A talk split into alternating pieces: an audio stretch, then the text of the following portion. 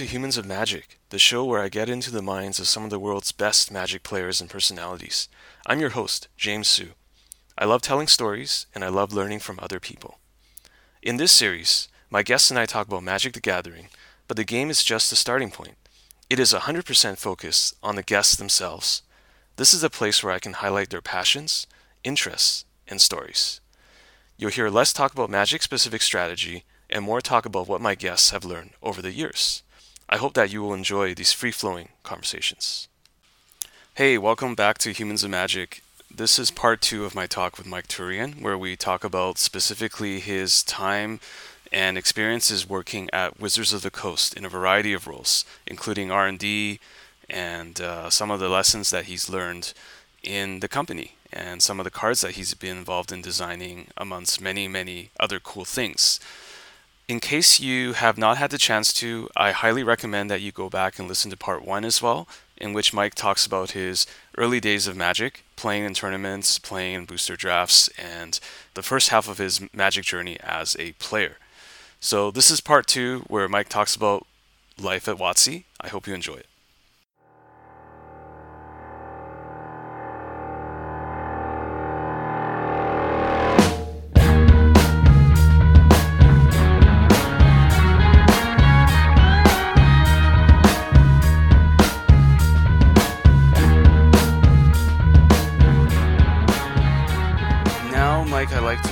Slightly and ask you about the time that you've spent and continue to spend at Wizards of the Coast. To kick things off, I'd like to ask you how was it that you started to work for Wizards of the Coast? Can you tell me how you how you got the proverbial foot in the door, so to speak? Yeah, so I I started at Wizards in 2004, uh, and I came in as a contractor uh, R&D, uh, Magic R&D at the time, and still hires uh, hires people in as contractors, you know, with Pro Tour experience. And for me, that was, uh, I mean, basically my interview process was going to lunch with Randy B.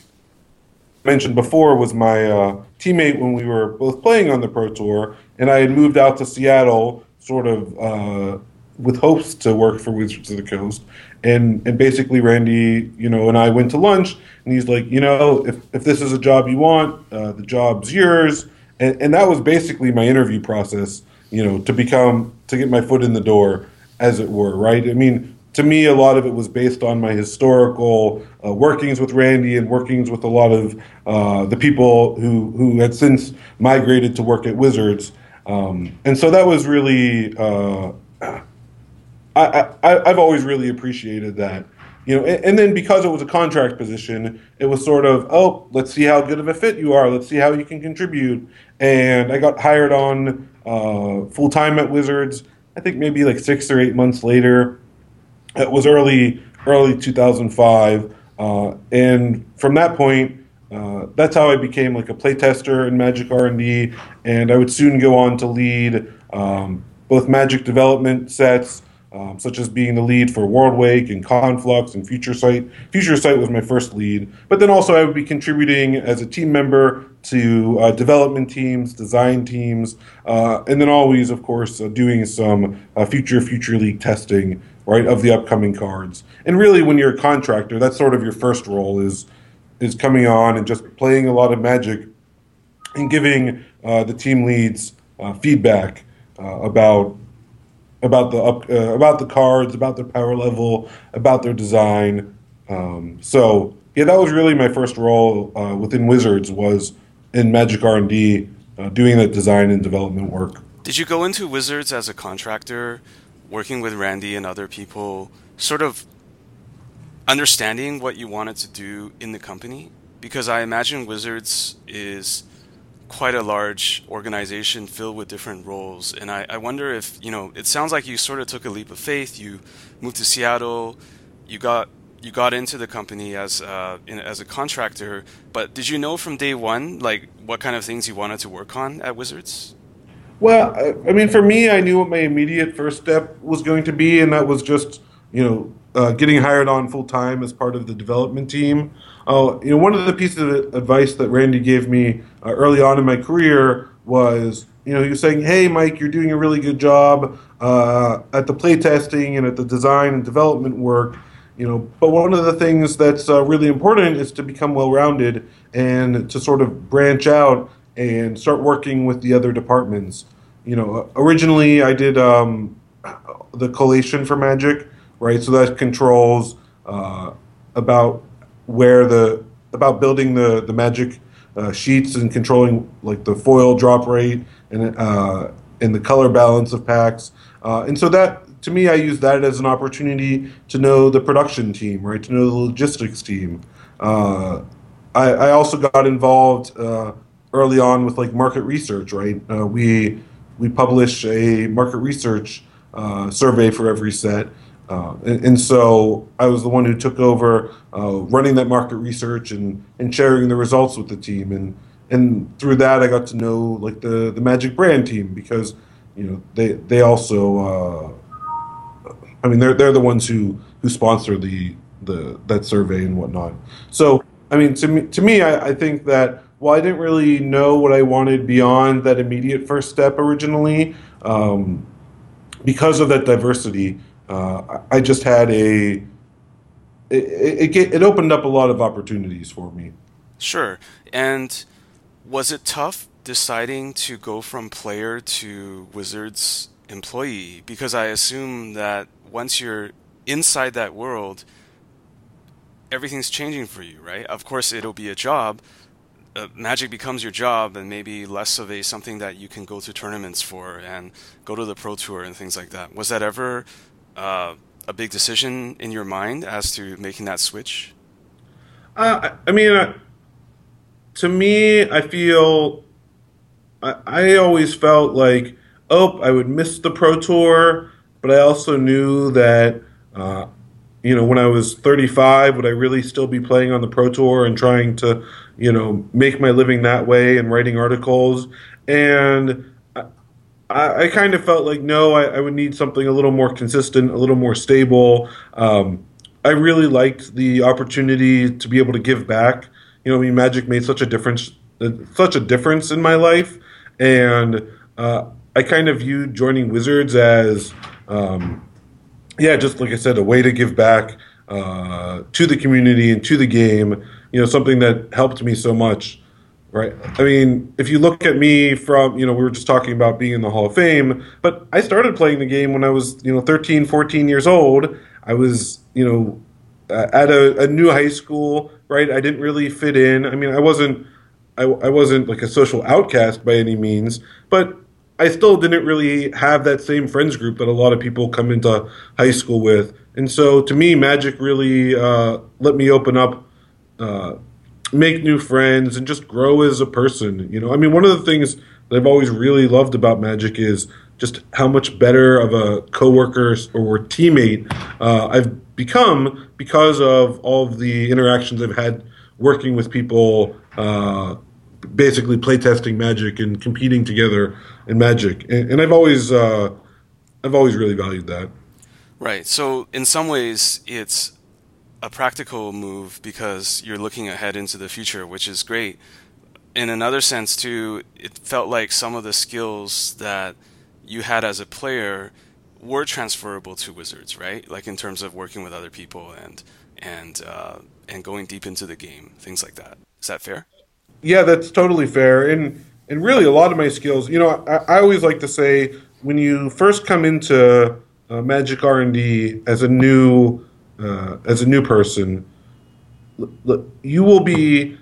That is the point in your life where you are at best at magic, because from that point on, it's like you get thrown into this world of playtesting and giving feedback and refining cards and making design calls on cards. But it's not really about winning a game when you're uh, working in Magic R&D. What it is is it's about winning for the community right? You want to give the the players the best possible experience and the most flavorful cards.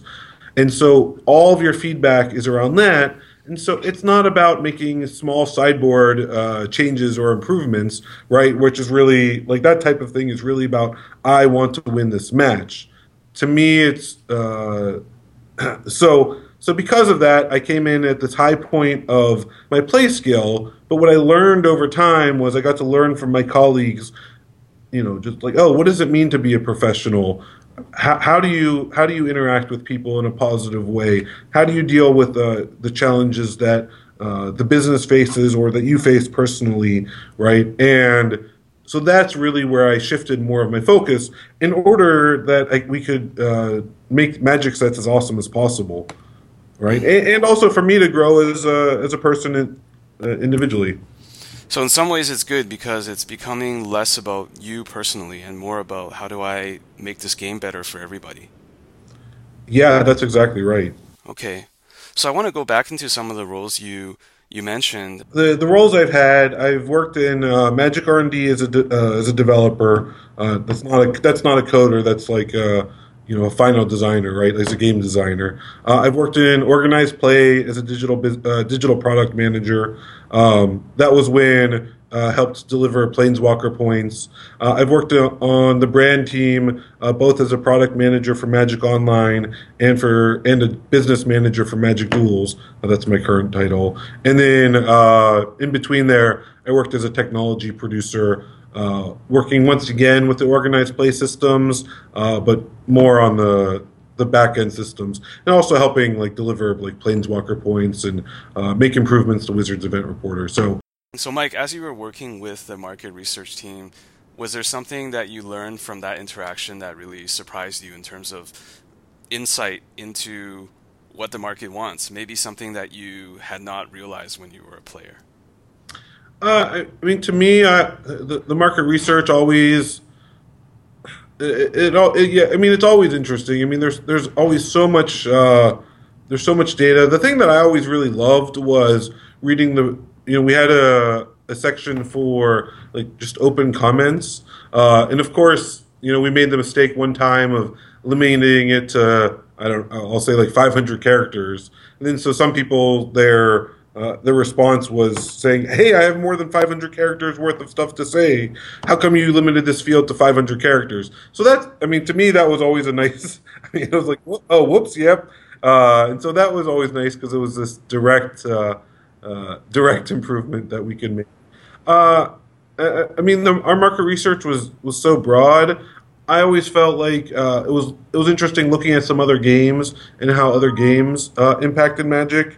Uh, that was always interesting. Like at the time, Pokemon uh, was huge, and I guess as we're speaking, it's kind of uh, become huge again. But yeah. Uh, Pokemon, the the card game, and listening to people talk about uh, their experiences with Pokemon and how that impacted them either becoming a Magic player uh, or not. I always felt like that was just interesting insight, like especially for me because you know when I when I started playing Magic, Magic was really one of the first uh, trading card games, and so I just had a different experience. So I, I always learned a lot uh, from that portion of of the market research, and and being a, a, lead on the sets, it was always just good to see like, all right, what mechanics resonated with people, what what cards resonated with people, what cards didn't resonate with people, so that way we could always you know go about refining our, our choices for the future. I always thought that was a a really fascinating part of just seeing, and we have this historical uh, historical database of of mechanics and, and how well uh, and how well they've been received. So uh, you know that that's a good that's good to just be able to check your work. Mm-hmm. Right, because like I said, it is about making the best possible game and best possible experience, and measuring that experience is is a huge piece of that, right? If you you know, we don't want it to just be speculation about how how different sets were received. Yeah. So if we jump ahead to modern day, like say 2016, I would expect that there's a very mature market research uh, and customer feedback process for Magic, right? Oh yeah, I mean, you know, a lot of times when we um, publish a big announcement, you'll see, "Hey, this is the link to give us feedback." And and I know, I mean, you know, when I was part of the Magic Online team, that feedback would come directly uh, to the Magic Online team. You know, I mean, so when you do get that opportunity, if you do have something to say, I'd encourage you to to use it. Um, because it, it really is just a great opportunity to connect. I mean, I, I know also social media provides people an outlet, but um, you know sometimes when I see somebody complaining or even praising us on on social media, it's like, oh, I wish they would also copy paste it and and send it, that to us as feedback as well, because you know the the people that may need that information aren't necessarily following them uh, on social media, and so it, it just it really does help us a, a huge amount, and it really pushes forward uh, and challenges us uh, to make the to make magic awesome. Right. So, Mike, you worked in R and D for is for your first time for your first full time role. Is that correct? Yeah, I worked in R and D. Um, I the last set I led was Scars of Mirrodin. Um, I also then was on the development team for Mirrodin Besieged, and I, I helped contribute to I think it was Magic uh, 2012 uh, was the last set where I was a team member uh, on. So that was actually like in 2010 because you know we work uh, we work a few years ahead of ahead. So, how many years in total had you worked in R and D? Uh, I think it's five. I think it's five years uh, was about how long I was in R and D, and I, and I left R and D because uh, I really wanted to push forward the Planeswalker Points program, and I recognized the only way I could do that effectively was to uh, join the organized play team, uh, and so I, I I left my role as a, a Magic designer and, and joined the organized play team. And I believe that was right at the beginning of 2010 uh, was when that happened. Was that a tough move for you to make? Because I would imagine that at least for those of us looking from the outside, maybe R and D seems to be the the the uh, or maybe maybe just myself. I would tend to glorify R and D as some as the place to be in Wizards, uh, where you're actually developing cards. So was that was that something that was hard for you, or it's just that you felt like you needed to be the change uh, somewhere else, and and, um, and and and that's what prompted the move? I mean, to me, you know, much like leaving the Pro Tour was was hard, leaving R and D was hard, right? Like just like you were talking about, like oh, you know, being being a competitor at the Pro Tour, it is tons of fun. There is a a lot to learn and a lot to uh, do there. I had been playing on the Pro Tour at the time for, uh, I believe, seven years. Like we were just saying, I was in R and D for about five years. I've made, you know, I got to, you know, one of my goals when I came into R and D was to lead a large uh, expansion. So, and I accomplished that with Scars of Mirrodin. So, uh, yeah, I mean, I definitely was leaving behind um, a lot of the fun and a lot of the uh, the rewards of of making magic cards in that way. But I also knew I was moving towards something that uh, had a lot of meaning to me as well. You know, I was talking about my uh, my rating, and you know, I mean, to me, the vision of Planeswalker points, playing is good, winning is better. I really felt like in order for Magic to to keep growing and for so many more people to experience the same joys playing Magic that I've had, uh, that it was really time for an updated, more modern uh, rating system, right? One that wasn't punitive, mm-hmm. uh, and and so because of that, like it, that part of it made the move easier, right? Of like, oh, I knew exactly what I was moving towards, mm-hmm. right? So I'm gonna I'm gonna really go help the digital organized play. Uh, you know, some of the the products that we offer, right? I mean, I got to work on Wizards Event Reporter and you know we we made huge strides with Wizards Event Reporter uh, while I was the product manager for it. Like you know, I'm sure I'm sure people would like even more more improvements. Of course, that's always that's always going to be there. Um, we got to launch a new store locator and improve that, uh, and then of course, uh, Planeswalker Points was really uh, my my biggest accomplishment of of joining the OP team. Yeah, and arguably, I mean, Planeswalker points will impact more people and continue to impact more people in the lifetime of Magic than any particular card or set of Magic, right? At least that's how I would see it. It's yeah, although I did make Jace the Mind Sculptor and Tarmogoyf, so those are impacting people's uh, uh, lives and magic. Okay, okay, we got to go back to that. So yeah, we and, gotta, and Stoneforge Mystic. we, we have to go back to that. Now I understand why, because uh, I understand why you mentioned Stoneforge Mystic and your, your daughter having Stoneforge Mystic uh, in in the first part of our talk. It's it's all becoming more clear to me. This is Right. uh, yeah. So as we go back to your R and D days, um, you mentioned Scars of Mirrodin leading that.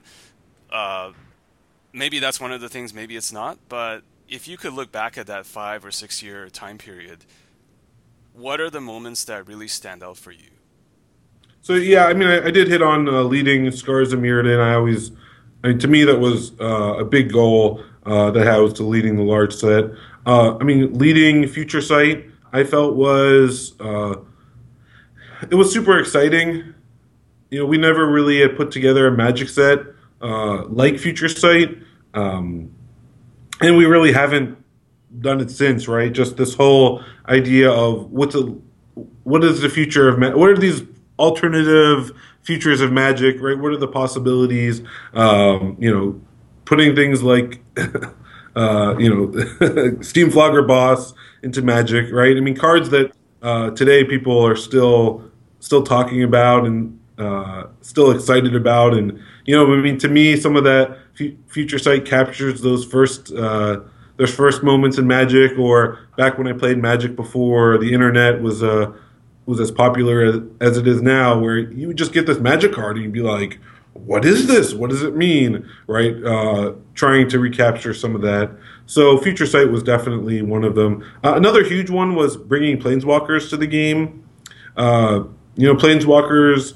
Uh, we'd originally talked about them being in Future Sight, uh, but for various reasons, we ended up putting them into Lorwyn uh, as their debut. But just the whole idea of bringing, you know, it's not not a new subtype, right? But just a whole new, a, a whole new uh, element to the game, right? With its own rules and and you know, I mean, one of the things to me about Planeswalkers that I'm always so proud of is I feel like we got them exactly right. You know, there have not Planeswalkers have not had any major revisions to them. I mean, there's been new Planeswalkers made, of course, but like the core rules of Planeswalkers uh, has basically remained the same.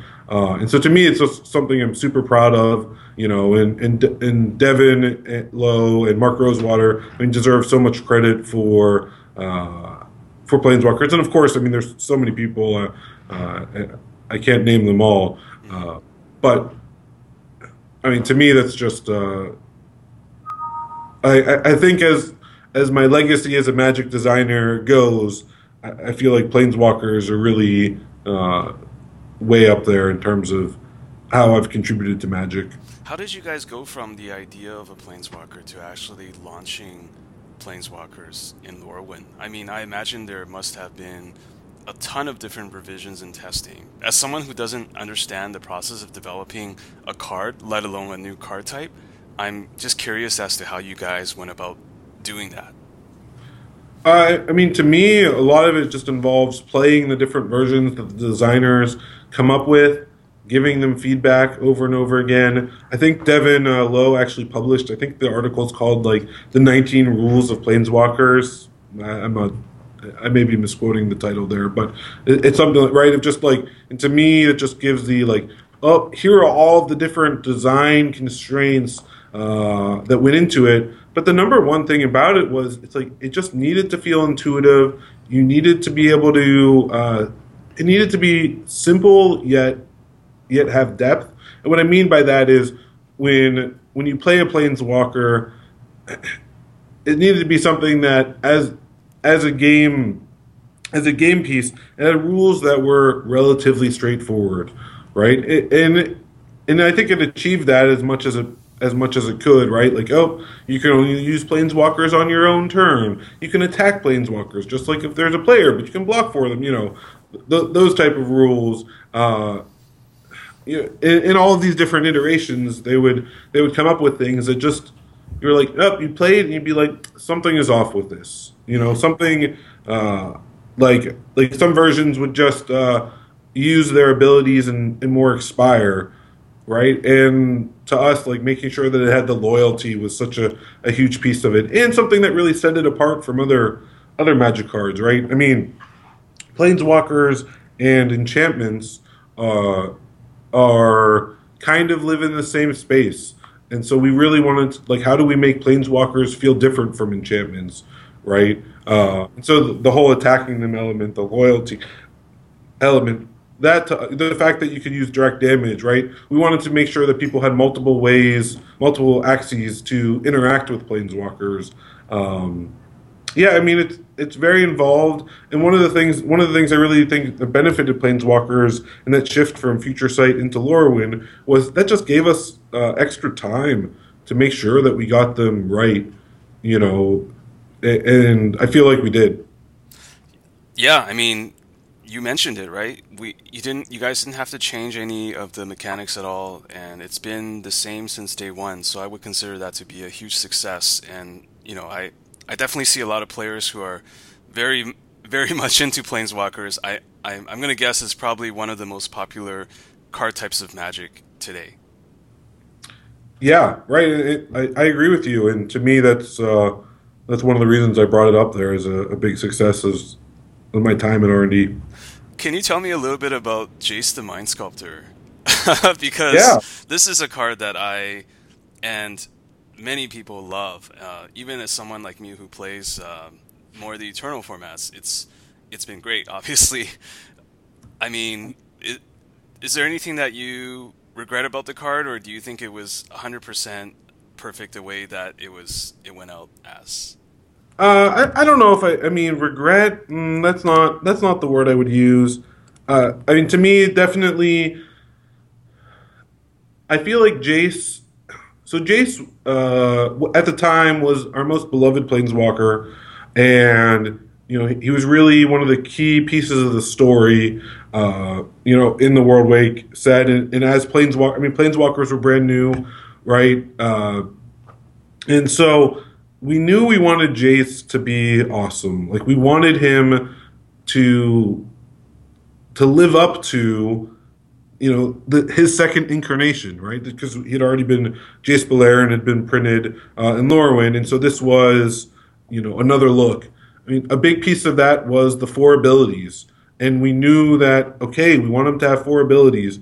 Now, at the time, uh, you know, a lot of our balancing of Jace, and that's definitely something that you, know, you could argue that we could have done better. Although here's the here here's the truth of the, of the matter is you know, as designers and developers, we want to be making exciting cards. We want to be making cards that people love. I mean, you mentioned how much you love them, uh, you know, in some of the the legacy formats, right? And and so because of that, it's like, you know, I mean, he he ended up getting banned uh, and was you know part of our. I mean, a very very powerful deck, uh, too powerful, right? I mean, that's that's when we ban cards. Uh, but at the same time, I mean, I, I don't know if I would go back and change him because of that, or because if you change him, it's like, well, that that means that he's not at, you know one of these cards that you're talking about uh, uh, in Legacy necessarily, right? We wanted him to be the star of the show. I didn't want to uh, undershoot with him uh, in terms of that. Um, and the four abilities was was very interesting. So it's kind of a mixed bag there. I mean, at the time, for players who were playing back then, uh, Bloodbraid Elf was, you know, in Jund were just these these powerhouses in Standard, and a lot of our our balancing of Jace was against Bloodbraid Elf Lightning style decks, right? And that's really bad news for Jace. He doesn't, you know, creatures with haste are just have always been good against planeswalkers. Uh, you know, and if you come out, of course, your temptation is to brainstorm uh, with him, and so that leaves them very vulnerable to Bloodbraid Elf and, and negates the card advantage mm-hmm. uh, that you're really looking for in a blue deck. And so, uh, while when Bloodbraid Elf uh, rotated out, and a lot of those cards, or a lot of the cards that made Bloodbraid Elf decks so good, rotated out, um, Jace did become a problem. I mean, at the time, we we really, you know, we we thought he'd be very very good but uh, we definitely missed a little bit on the high side. So it sounds like essentially Jace the Mind Sculptor was one of those examples where you guys wanted to push the envelope. So there's not it's not so much regret as R&D needs to try to push the boundaries of what are powerful and fun cards, right? Yeah, uh, as much as people say, "Hey, I want balance," um, if you play a game where every every decision is exactly as good as one as any every other decision, I mean that's not a that doesn't have high points and low points, right? I mean, as a card game, sometimes you're going to draw your best card in your deck, and sometimes you're going to draw the worst card in your deck. But if every card was just as good as the other, then sure, situationally, some cards you'd be hoping to draw or not. But it's important to it's important to be able to have cards that people that people love and cards that people hate. And so, uh, you know, with Jace, we wanted to make a card that people love, and and I think that we accomplished that. Sure, and again, going back to your your history in R and D, other than Jace, did you have any favorite cards that you had worked on? Like, what would be your top five uh, if you could look through all the things that you you were involved in? Uh, a couple of cards I'm really proud of. Uh, Blazing Archon uh, was one of the. Uh, it's a nine mana, five six. Uh, uh, you can't be attacked. Players can't attack you. Or sorry, I think it actually says creatures can't attack you. Um, I'll, I'll double check the wording while we're while, while we're here. But uh, it's not it's not a super powerful. Yeah, creatures can't attack you. I got that. Um, it, it's not super powerful, but it was one of the first designs that I got through. Uh, we have a design uh, submitting process where you can uh, different teams will ask for cards, um, and and you submit them uh, and then they either get chosen or not, right? So it's like sort of an open submission process. Uh, and so at the time, I think I was a contractor uh, when we were making Ravnica, and so I, I got in Blazing Archon, um, Grozoth uh, from that set, and also a Lore Broker. Lore Broker I thought was especially funny. Um, two mana, one two tap. Each player draws a card, then discards a card, uh, because the specific notes were, were we want a looter, but we don't want it to be uh, too good, right? Because basically, like every looter, like Merfolk looter, Reckless Scholar at the time, right? They're all they're all just like excellent, uh, you know, top pick blue cards uh, for limited, and so they weren't looking for that. And I was like, well, if you make it symmetrical, then that'll make it a lot worse. Although, funny enough, it still has seen some play in uh, various constructed formats when it was sort of the best reanimator option uh, to to help discard. So, uh, but those were some of my first cards. Also, Vesuvan Shapeshifter. Uh, I I made um, and I submitted the, the design for that, and I love that because it has the to me the the love that people had for Vesuvan Shapeshifter, uh, or sorry, uh, um, uh, Doppelganger. Yeah, Doppelganger, uh, Vesuvan Doppelganger uh, but in a, a, cleaner way, using an updated mechanic, right? Uh, and so, so I, I always always was really proud of that. Um, Tarmogoyf, of course, I mentioned. Uh, you know, as the as the lead, they're all all of the cars are sort of uh, become your your babies, as it were, right? You're responsible yeah. for the whole set and everything about the set, and working with the different creative teams and the editing team, uh, right? So, you know, on the sets themselves, uh, you know, it's kind of different, but that, that's how come I kind of go to some of the the cards that I submitted. Uh, I'm a big fan of uh, uh, Tur- Turian Mauler, um, or Torian Mauler, however you want to say it. I like saying it Turian Mauler, uh, just because it you know, it, it's a pretty close name to my name. yeah. it's, it's, in a set that I was the uh, that I was the lead on. The creative team says it has nothing to do with it, uh, but you know, I'll I still hold out hope. I don't, you know, I'll never know, but I, I like to think that it's uh, you know, it's kind of a vanity card, as it were. Yeah. Yeah, I mean, it's always hard to get put on the spot like this with a question like this because they're, as you said, they're all your babies, right? You can't say who's which one's uh, who's your favorite daughter if you have two daughters, kind of thing. So right. L- luckily, I have a son and a daughter, so I can answer that. uh, yes, no, it's very it, it is very much that.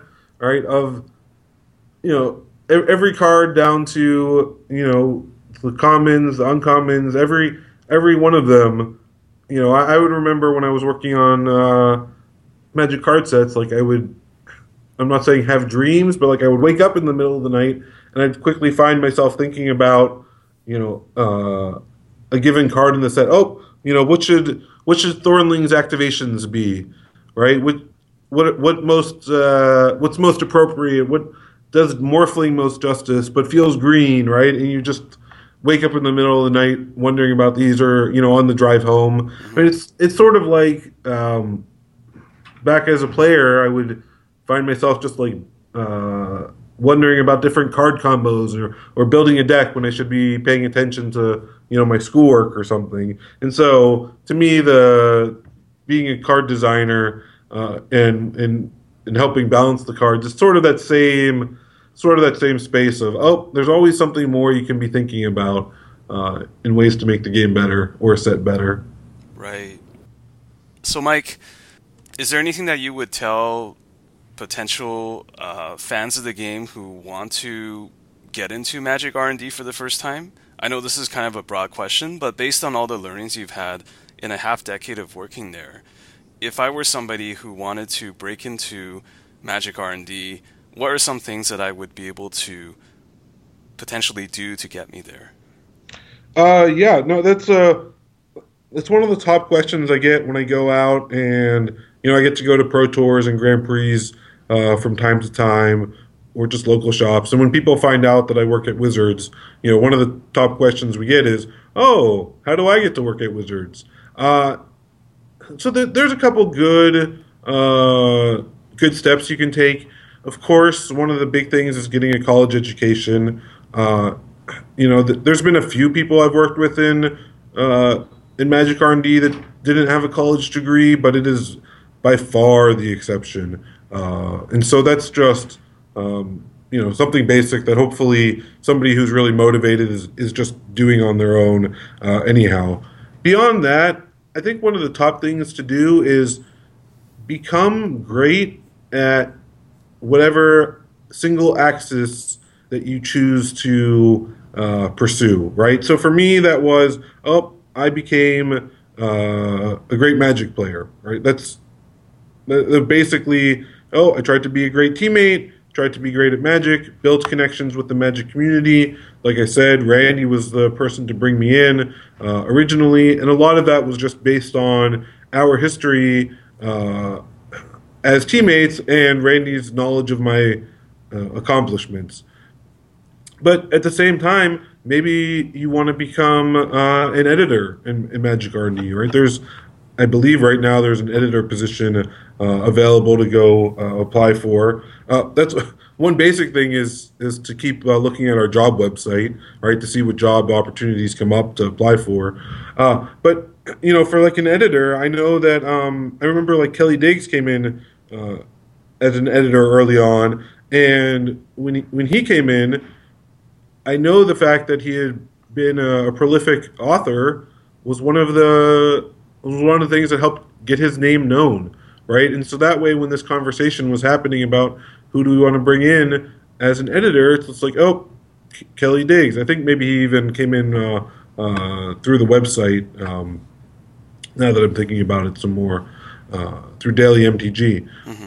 But you know, he, he became he was you know had to become top notch at both editing and get his name recognized because there's tons of people out there in, in very few very few positions.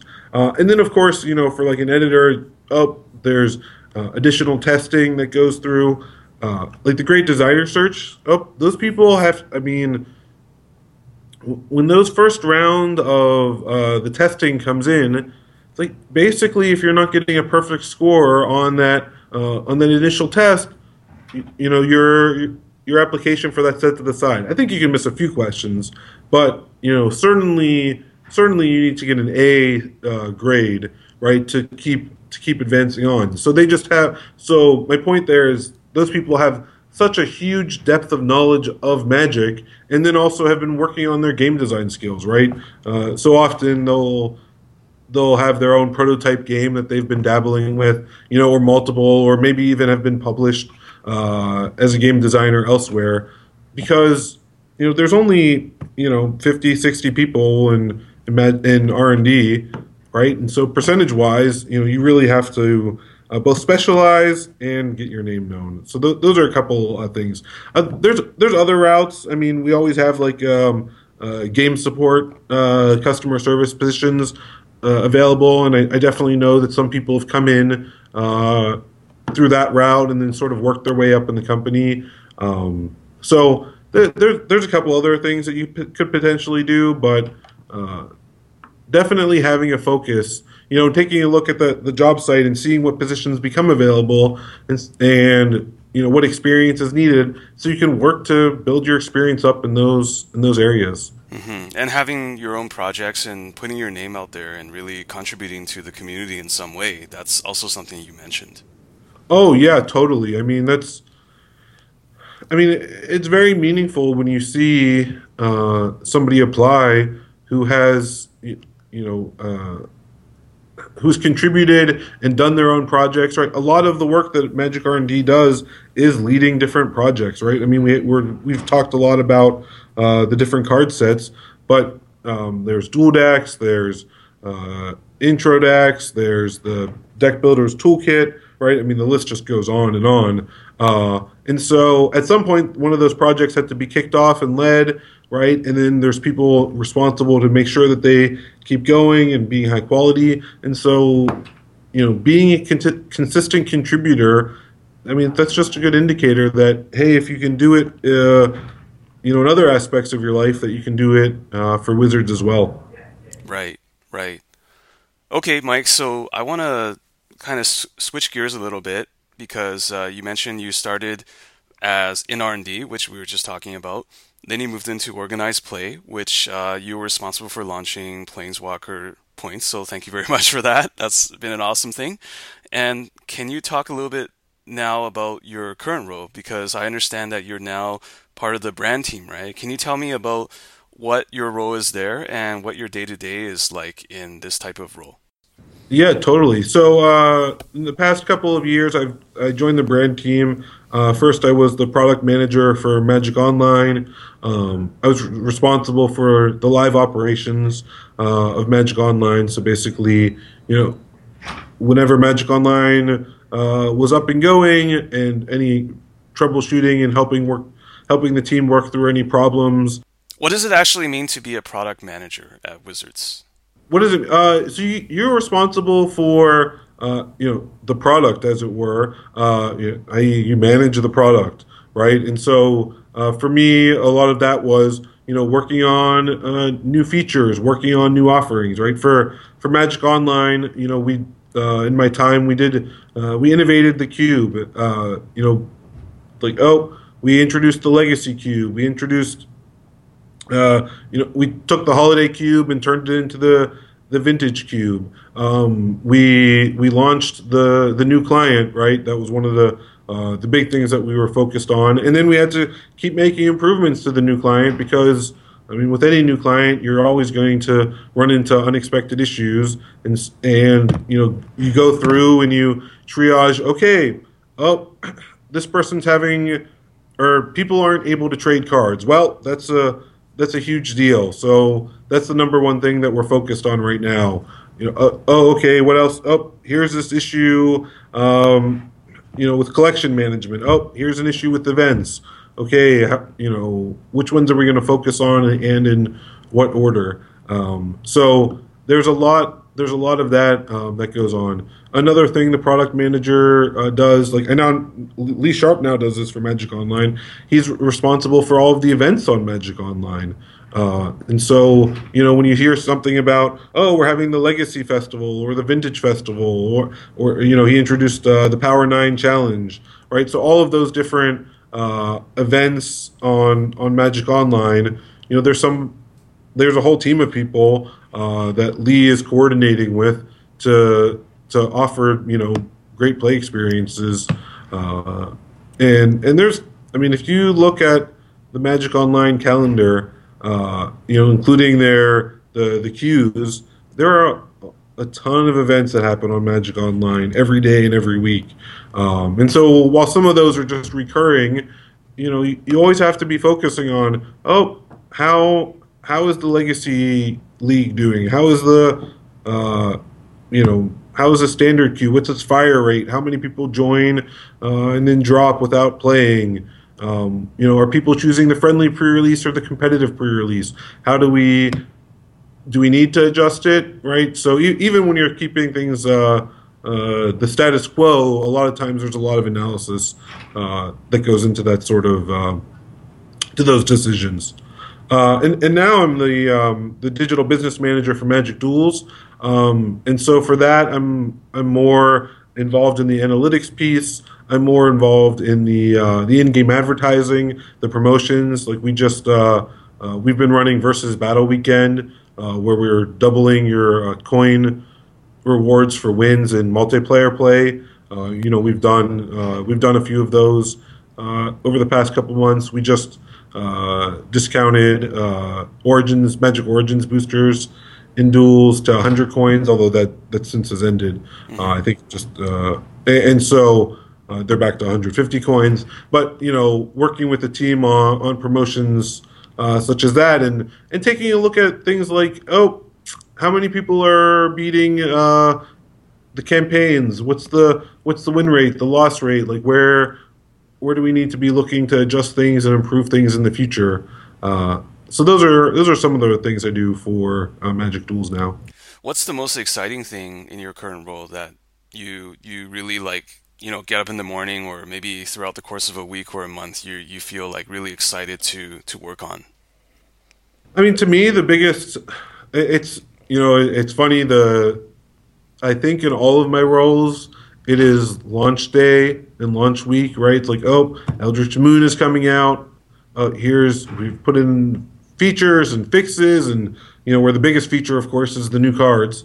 Uh, and so that's always the thing that's most exciting to me is just, oh, like the new content. It's the time where all of the decisions that you've made uh, are really come to fruition, right? You get to see, oh, hey, we decided to change this one element. Like, is that making players' lives better, the same, you know, worse? Hopefully not worse. Uh, uh, but that that that really is, uh, to me, the most so it's kind of you know is that on a day to day? I don't feel that every day, mm-hmm. but uh, that's sort of I mean very much, especially having been at Wizards for uh, coming up on twelve years. Um, that to me, you know, that oh here it is, new set, new excitement, you know, and and I'll say one of the things too I enjoy. Uh, now is as I've moved away from Magic R and D, I have less uh, insight into the upcoming cards and the upcoming mechanics. I do have. I mean, I, I can only. I still have a lot of knowledge of that, but uh, because I have a little bit less, I get more of that. Uh, the day of joy mm. of you know when I'm talking about the Eldritch Moon pre-release. You know, it's like, ooh, what is this? Oh, what does this card do? Right. Maybe you can enjoy it more as a fan as opposed to like an insider, even though you are an insider. Right, exactly. I, I can have some of that, uh, uh, some of that balance. Uh, you, you, know, other things. I, to me personally, like I'm the, uh, I get to work with, for Magic Duels. I get to work with the ratings and uh, helping improve our ratings. And so one of the things that I get to do a lot is just once again read the people's comments on uh, Steam or on iOS on Apple uh, just like oh like what are the reviews saying is are we seeing those type of uh, are we seeing that experience in our numbers as well right because a lot of times you get insight of different places to go look in the analytics just based on uh, people's comments right like maybe somebody's had a, a crash issue uh, at a certain point and so you can go say oh okay like are we seeing are we seeing that reflected in the data uh, and so you know you definitely get little moments of ah here here's feedback we can give the team to make people's lives better. You know, and a lot of times that's initiated by by the players and their own feedback. Right, and that sounds more immediate, right? Like it's not like I created a set and and you wait a year for it to come out and and then you you you get the feedback trickling back to you. It sounds like in your current role, you're able to directly respond to, read, and act on uh, feedback? Yeah, I, I mean, one of the things I enjoyed about the shift from making the paper cards to working in the digital space was both with Magic Online and Magic Duels. Uh, you're able to take feedback and get it processed far faster and, and hopefully get results faster. Uh, one of the things that always would uh, kill me uh, back when I was a, a, Magic developer was you'd be arguing it in a room with arguing about oh should this card have two toughness or three toughness? And, and people would be you know making good points about both sides and this and that. And so you'd make a decision and then uh, often you would have to you know wait a year or so for the card to come out and to see people in the situation where you know oh this is going to make a difference for them. And then after all that you know you wouldn't remember which side you were arguing for. Mm. and or you know like if it was a, a, bigger decision right maybe like oh should we make this card or not make this card right? Uh it's like all of a sudden everybody was on the side that was obviously right. And like you couldn't find the person that you were actually disagreeing with. Like they somehow have disappeared. Like i don't know if they left the company or what but you'd always be like i know i argued for like two hours about this right and but I, but who was i arguing with and why is everyone agreeing with me now when you know people weren't agreeing with me then so that that closeness and that immediacy um, digital definitely offers more of that type of um, more of those type of rewards, right, than uh, than working on uh, the paper game. Got it. Yeah, that's definitely very different from uh, the different hats, the the previous hats you've had to wear.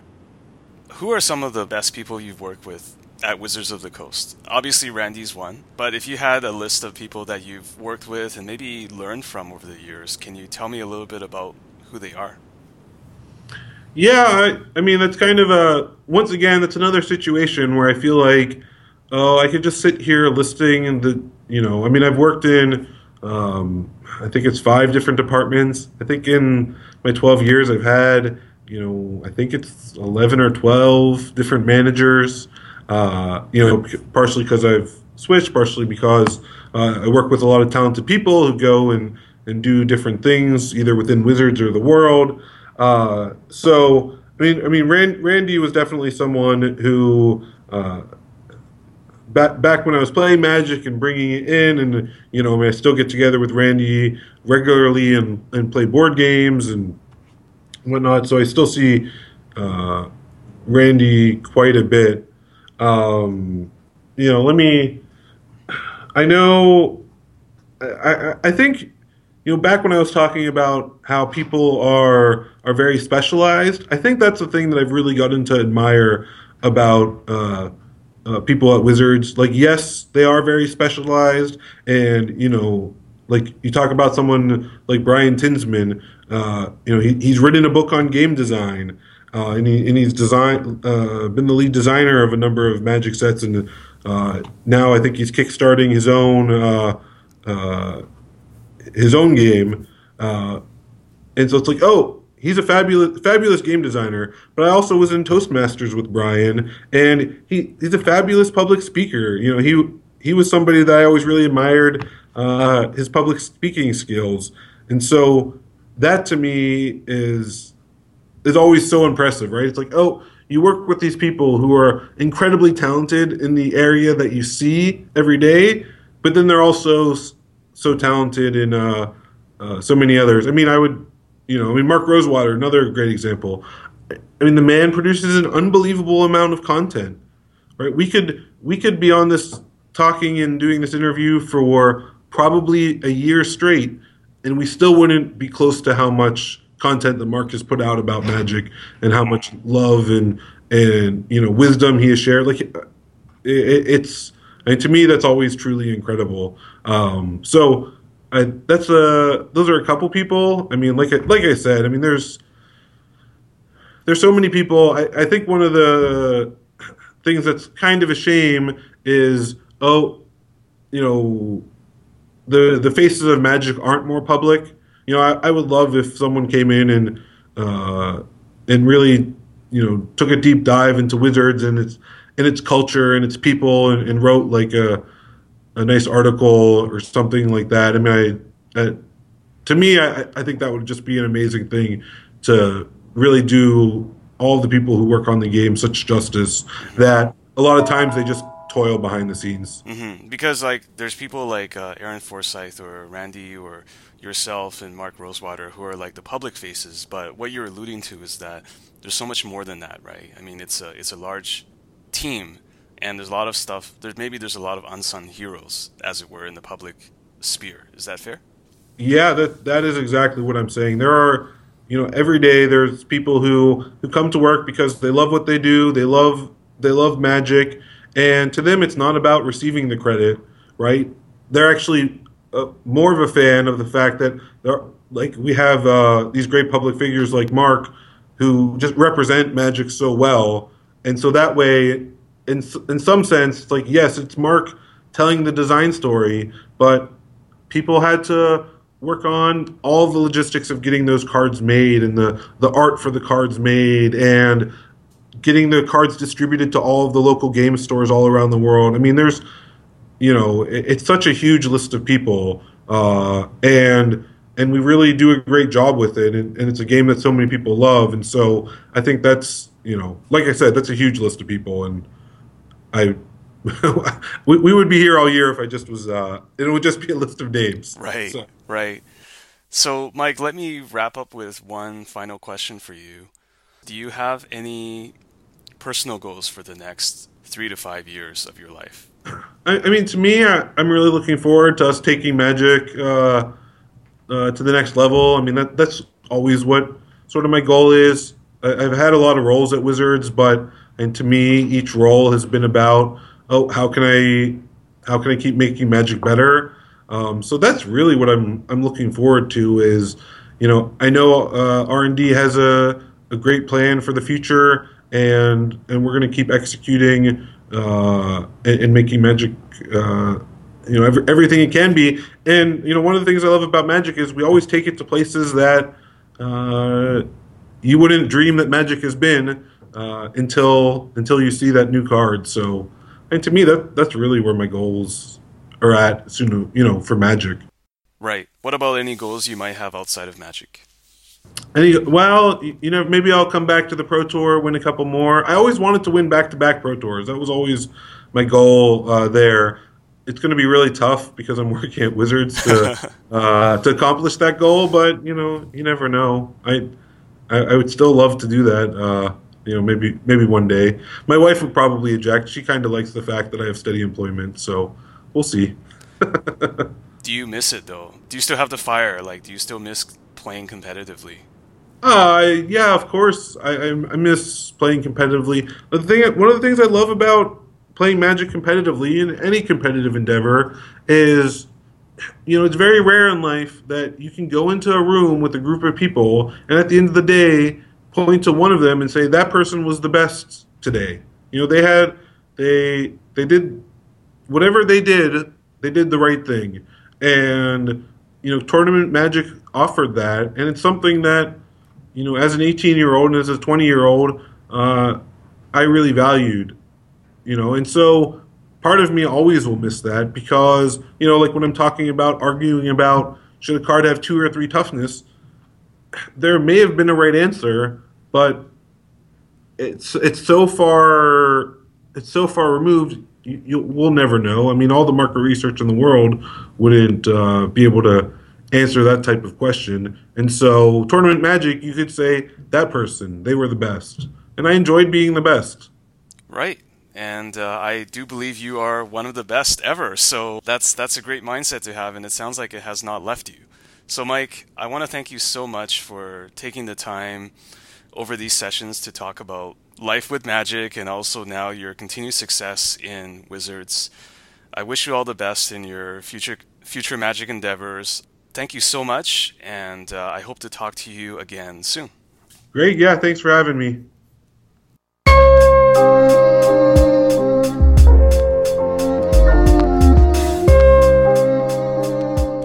I hope you've enjoyed this episode of Humans of Magic. I would love to get feedback from you on how to make the show better. You can find me on Twitter at James underscore Hsu. That's James underscore HSU.